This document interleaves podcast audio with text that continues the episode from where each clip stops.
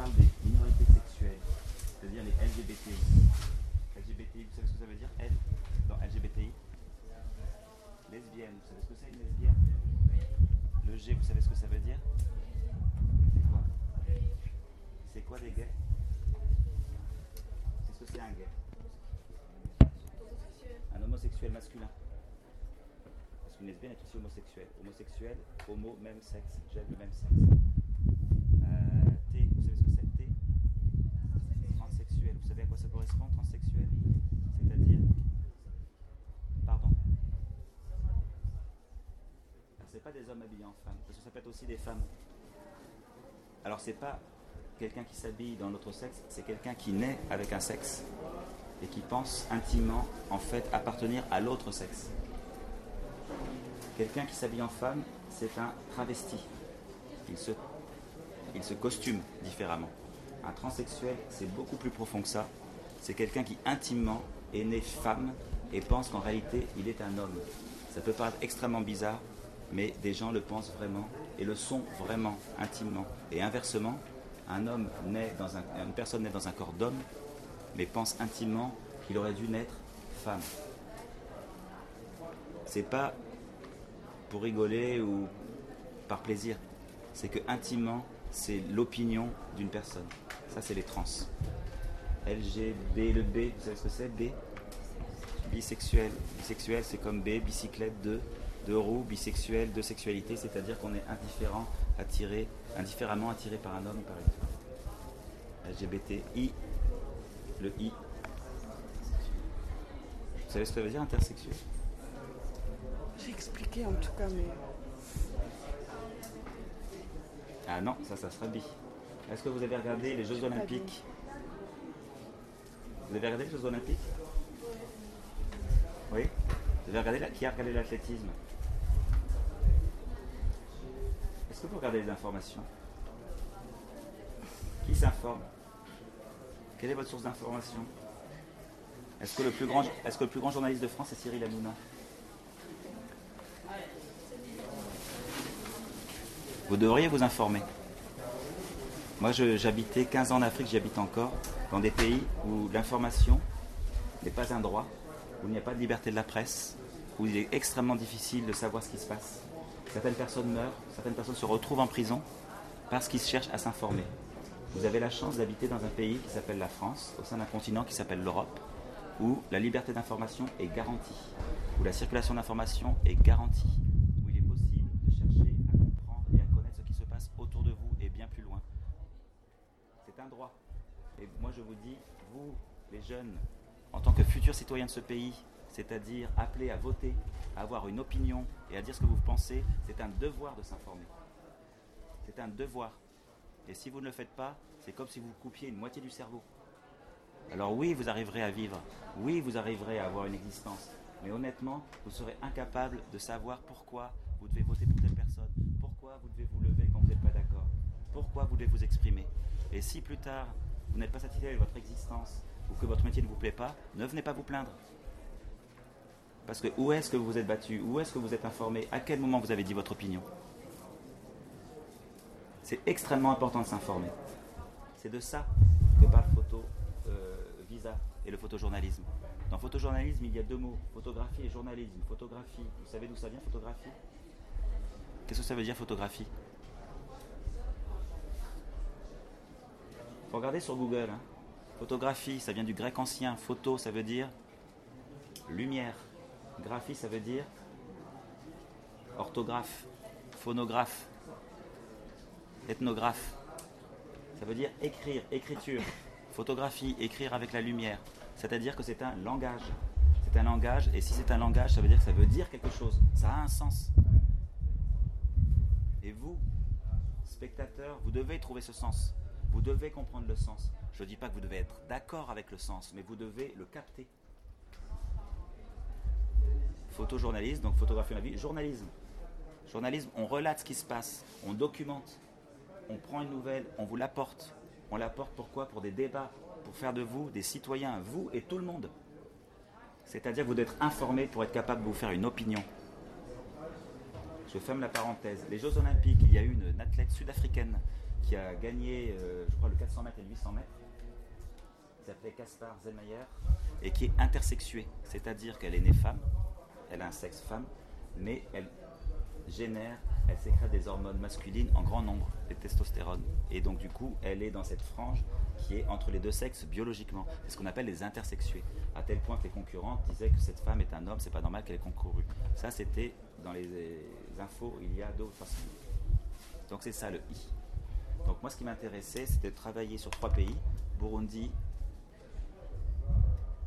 Les autres pays, vous savez ou pas? Vous êtes les rois de la... m'en avez dit hein, vous ce êtes les matin rois de- quand même. Vous êtes les rois de la surface. hein. Burundi, Ouganda, Rwanda. intimidés. Il ne faut pas être intimidé. hein. La citoyenneté, ça commence là. Il faut parler. Il ne faut pas avoir peur de dire ce qu'on se pense et de se dire ce qu'on sait, même si on se trompe. Pour moi, une question, il n'y a pas de question bête, il n'y a pas de remarque bête. Il n'y a que des gens qui expriment quelque chose. Donc Burundi, Ouganda, Rwanda, c'est trois pays qui sont proches les uns des autres en Afrique de l'Est. Et la différence, pour moi, c'est qu'ils ont une situation légale différente en ce qui concerne les homosexuels. Le Rwanda, il n'y a pas de loi contre les homosexuels. Vous ne pouvez pas vous retrouver en prison parce que vous êtes homosexuel. Au Burundi, vous pouvez aller en prison entre 7 mois et 2 ans. Plus une amende. En Ouganda, vous pouvez aller jusqu'en prison à vie. Parce que vous êtes homosexuel. Ce qui est un peu difficile et compliqué qu'on vous envoie en prison parce que vous êtes ce que vous êtes. On vous y envoie pas parce que vous avez volé, parce que vous avez tué, parce que vous avez escroqué. Non, non. Juste parce que toi tu es comme ça, donc c'est pas normal, donc tu vas en prison et comme ça c'est bien fait pour toi. Voilà. Donc moi ce qui m'intéressait c'est de, passer, de parler de ça et de parler de ça dans trois euh, situations différentes. Donc dans ces trois pays vous avez la première qui est légale, à l'exception du Rwanda. Pourquoi au Rwanda il n'y a pas de loi contre les homosexuels? Est-ce que vous savez ce qui s'est passé au Rwanda en 1994 Il s'est passé un événement qui appartient à l'histoire mondiale, à l'histoire de l'humanité. Et à ce titre, il faut que vous sachiez. Ça ne changera pas votre vie de tous les jours, mais c'est important de le savoir. Si je vous dis génocide, est-ce que ça vous dit quelque chose? Vous savez ce que c'est un génocide? Vous savez pas ce qu'est un génocide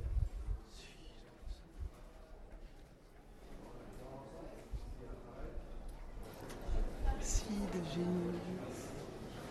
Ça va être votre programme d'histoire cette année en Un particulier. génocide, c'est le fait, c'est un crime de masse, un assassinat de masse, c'est-à-dire qu'on se débarrasse sur une grande échelle d'une partie d'une population pour des raisons religieuses, euh, ethniques, euh, en Afrique tribale. En 1994 au Rwanda, il y a eu un génocide, c'est-à-dire que la majorité qui est constituée de a décidé qu'une minorité qui était constituée de Tutsis n'avait aucune raison d'être et de vivre dans ce territoire. Donc ils ont décidé de s'en débarrasser et de s'en débarrasser en les tuant. Il y a eu 800 000 morts. Cet événement qui s'est passé avant votre naissance est constitutif de notre histoire, de l'histoire de l'humanité. Tuer 800 000 personnes ne peut pas être quelque chose d'anodin et ne peut pas être quelque chose que vous ignoriez. Le président actuel du Rwanda a dit dans mon pays, il est hors de question qu'on discrimine ou qu'on stigmatise une partie de ma population pour quelque raison que ce soit. Discriminer, c'est-à-dire les mettre à part. Lui, il pensait, il y a eu un génocide dans mon pays, donc maintenant, ma population, personne ne sera discriminé. Donc, on ne peut pas discriminer les homosexuels. C'est pour ça qu'au Rwanda, il n'y a pas de loi. À la différence du Burundi et de l'Ouganda. Qui m'intéressait, c'était aussi de montrer la vie quotidienne des gens. Comment on fait pour vivre dans un environnement qui vous est hostile? Parce que même il y a la loi, mais il y a le problème après, c'est qu'il y a la pression sociale. C'est-à-dire que quand vous êtes homosexuel et que vous vivez dans un quartier, les gens vous stigmatisent. Vous connaissez le mot stigmatiser? Vous comprenez ce que ça veut dire stigmatiser quelqu'un? Je l'ai employé il y a deux minutes et vous dites rien. Si vous ne comprenez pas, il faut lever la doigt parce que sinon vous ne comprenez pas ce que j'ai dit. Stigmatiser, c'est le fait que c'est comme si vous aviez une croix là sur votre, sur t-shirt et qu'on vous dit non mais celui-là vraiment, on parle, sur ton passage, on dit celui-là il n'est pas comme nous, il ne faut pas lui parler, il ne faut pas lui dire bonjour, si vous demandez un service, il faut complètement l'ignorer, on vous met à part. Vous êtes là dans le quartier, mais on considère que vous n'avez aucune raison d'être là. Donc on met une énorme pression sur vous. C'est une pression sociale. Et après, il y a la pression familiale, c'est-à-dire que votre famille, si elle découvre que vous êtes homosexuel, la majeure partie du temps, elle va vous éjecter, vous mettre dehors. Nous parlons de pays où il n'y a pas aucune aide publique, pas de bourse, pas de CMU. Vous savez ce que c'est la CMU Moi, je vais vous abonner à des journaux. Hein. Couverture médicale universelle, c'est-à-dire en France notamment, c'est euh, une aide qui fait que toute personne, quand elle est malade, aura une aide financière pour se soigner. Donc il n'y a pas de bourse, pas de CMU, pas de sécurité sociale, pas de retraite, aucune aide d'État. C'est votre famille dans ces pays-là qui vous aide. Si vous voulez aller à l'école, il faut payer vos vêtements, il faut payer euh, les droits de scolarité, il faut payer toutes ces choses-là. C'est votre famille qui vous aide. Si on pense que vous êtes homosexuel et qu'on vous rejette de la famille, ça veut dire qu'on coupe toute aide financière. Vous vous retrouvez tout seul à vous débrouiller. Sans aide financière, vous êtes dans un état de ce qu'on appelle une mort sociale. C'est-à-dire que socialement, vous devenez impuissant. Vous êtes toujours vivant, je peux vous parler, mais socialement, vous n'avez plus aucune aide. C'est pour ça, équifierer les demi-morts. Vous êtes là, votre corps est là, mais honnêtement, c'est comme si vous n'étiez pas là. Donc c'est en ça que c'est extrêmement difficile dans ces pays, parce que les pays où il y a une loi, vous avez cette pression qui est la loi, répression qui est le voisinage, la pression sociale, et la première pression, c'est la famille.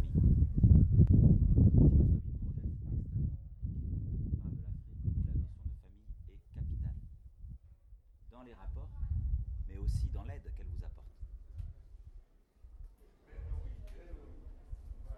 Donc c'est des pays où la manière de se comporter, la manière d'être relié aux autres est complètement différente. Donc c'est ça, c'est cette histoire-là que je veux raconter. Si vous avez des questions ou des remarques?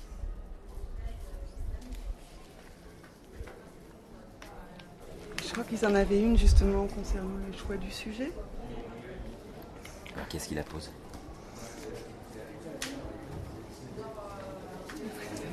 Vous êtes toujours comme ça ou c'est moi qui vous impressionne? Je crois qu'ils sont très impressionnés. Il ne faut pas, hein? Moi j'ai deux jambes comme vous, je suis pareil, hein. j'ai eu votre âge, tout pareil. Alors je crois que c'était Nathan qui avait posé cette question.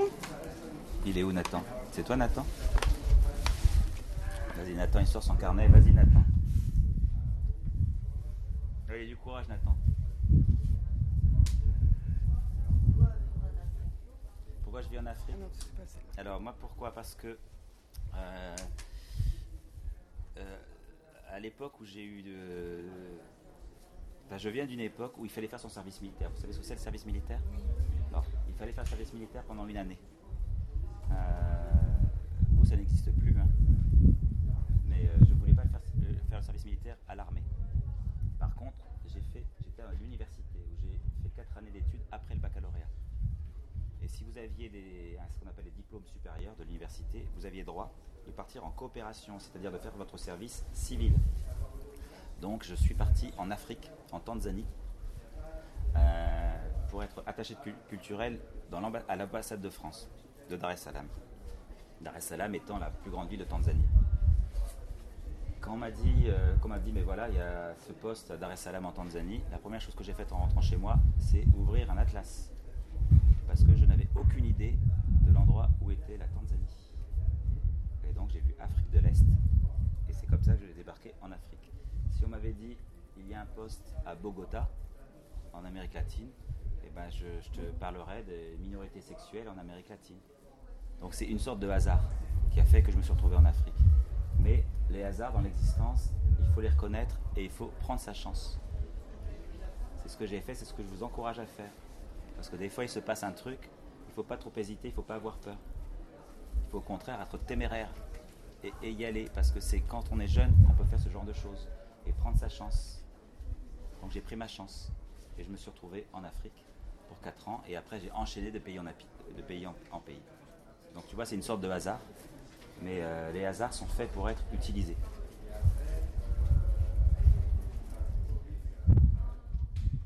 Monsieur. Quel pays a plus marqué? Je te dirais. Euh, tous, mais pour des raisons différentes. Parce que le, Tchad, parce que c'était un, pays c'est un pays extrêmement difficile et parce que euh, trois semaines après mon arrivée, il y avait une guerre devant chez moi. On était au milieu, d'une, ba- d'une bataille.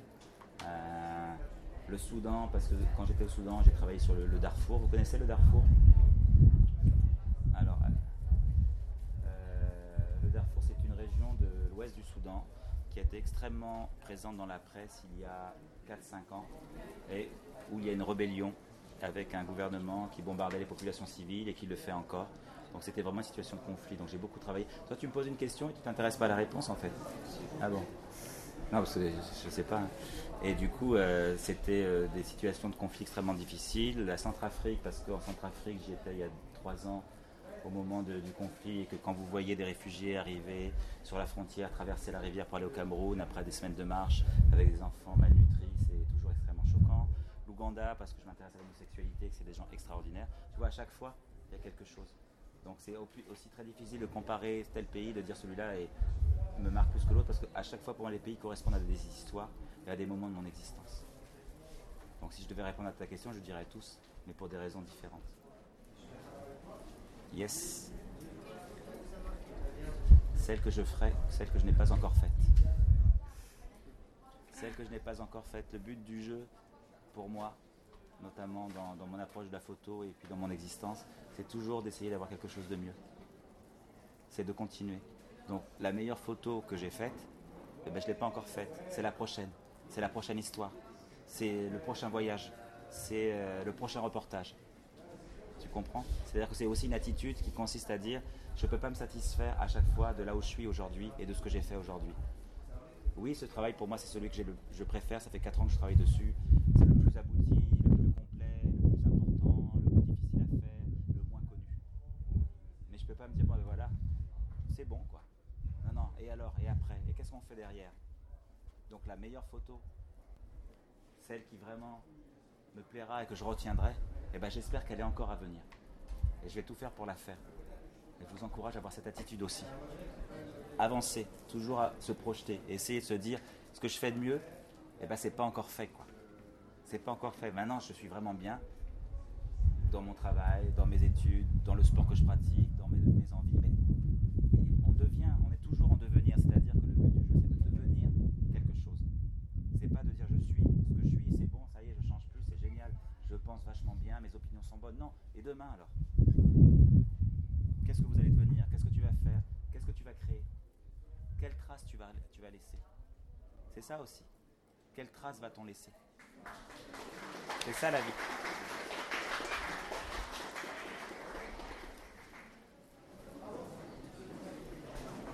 Vous avez d'autres questions? Moi, je sais pas, peut-être que c'est. euh, Vous avez une minute. Depuis quand Euh, Depuis 1989. J'ai commencé en 1989 et j'en vis, euh, euh, pas mal depuis 4 ans et je ne fais que ça depuis l'an 2000. Donc j'ai commencé en 89 en faisant d'autres boulots. J'ai fait que ça à partir de l'an 2000 et j'en vis bien normalement depuis 4 ans. Mais tu vois, entre les trois, j'ai pas lâché la chose. J'ai toujours continué. Même s'il y a des moments c'était difficile, même s'il y a des moments où on perd espoir, même s'il y a des moments où on n'a qu'une envie, c'est de changer de métier. Si c'est ce que tu aimes faire, il faut garder l'intention et se battre.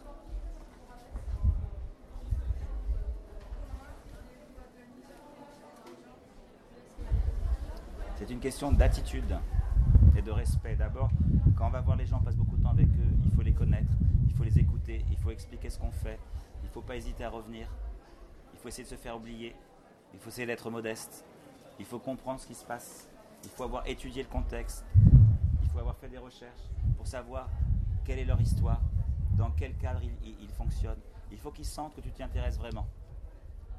Et il ne faut pas faire semblant. Parce que quand on fait semblant de quelque chose, au bout d'un moment, ça se voit. Donc pour avoir la confiance des gens, il faut aussi être vraiment intéressé et être digne de confiance. Digne de confiance, c'est une question d'attitude et de respect. Et de respect mutuel. Si tu respectes les gens, il n'y a aucune raison qu'ils ne te respectent pas.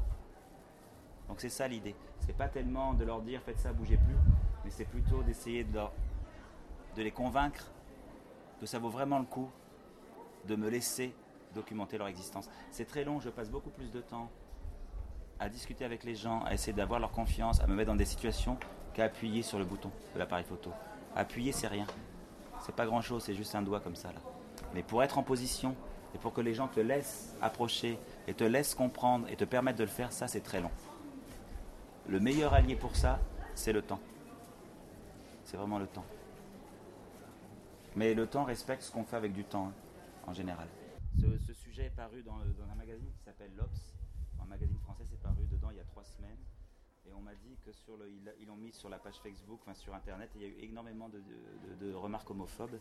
Mais euh, ça ne me touche pas. il est impossible d'avoir l'adhésion et le soutien de tout le monde quand on fait ce genre de choses. Et donc si on le fait pour être aimé et avoir des likes, la vie, la vie ne ressemble absolument pas à Facebook.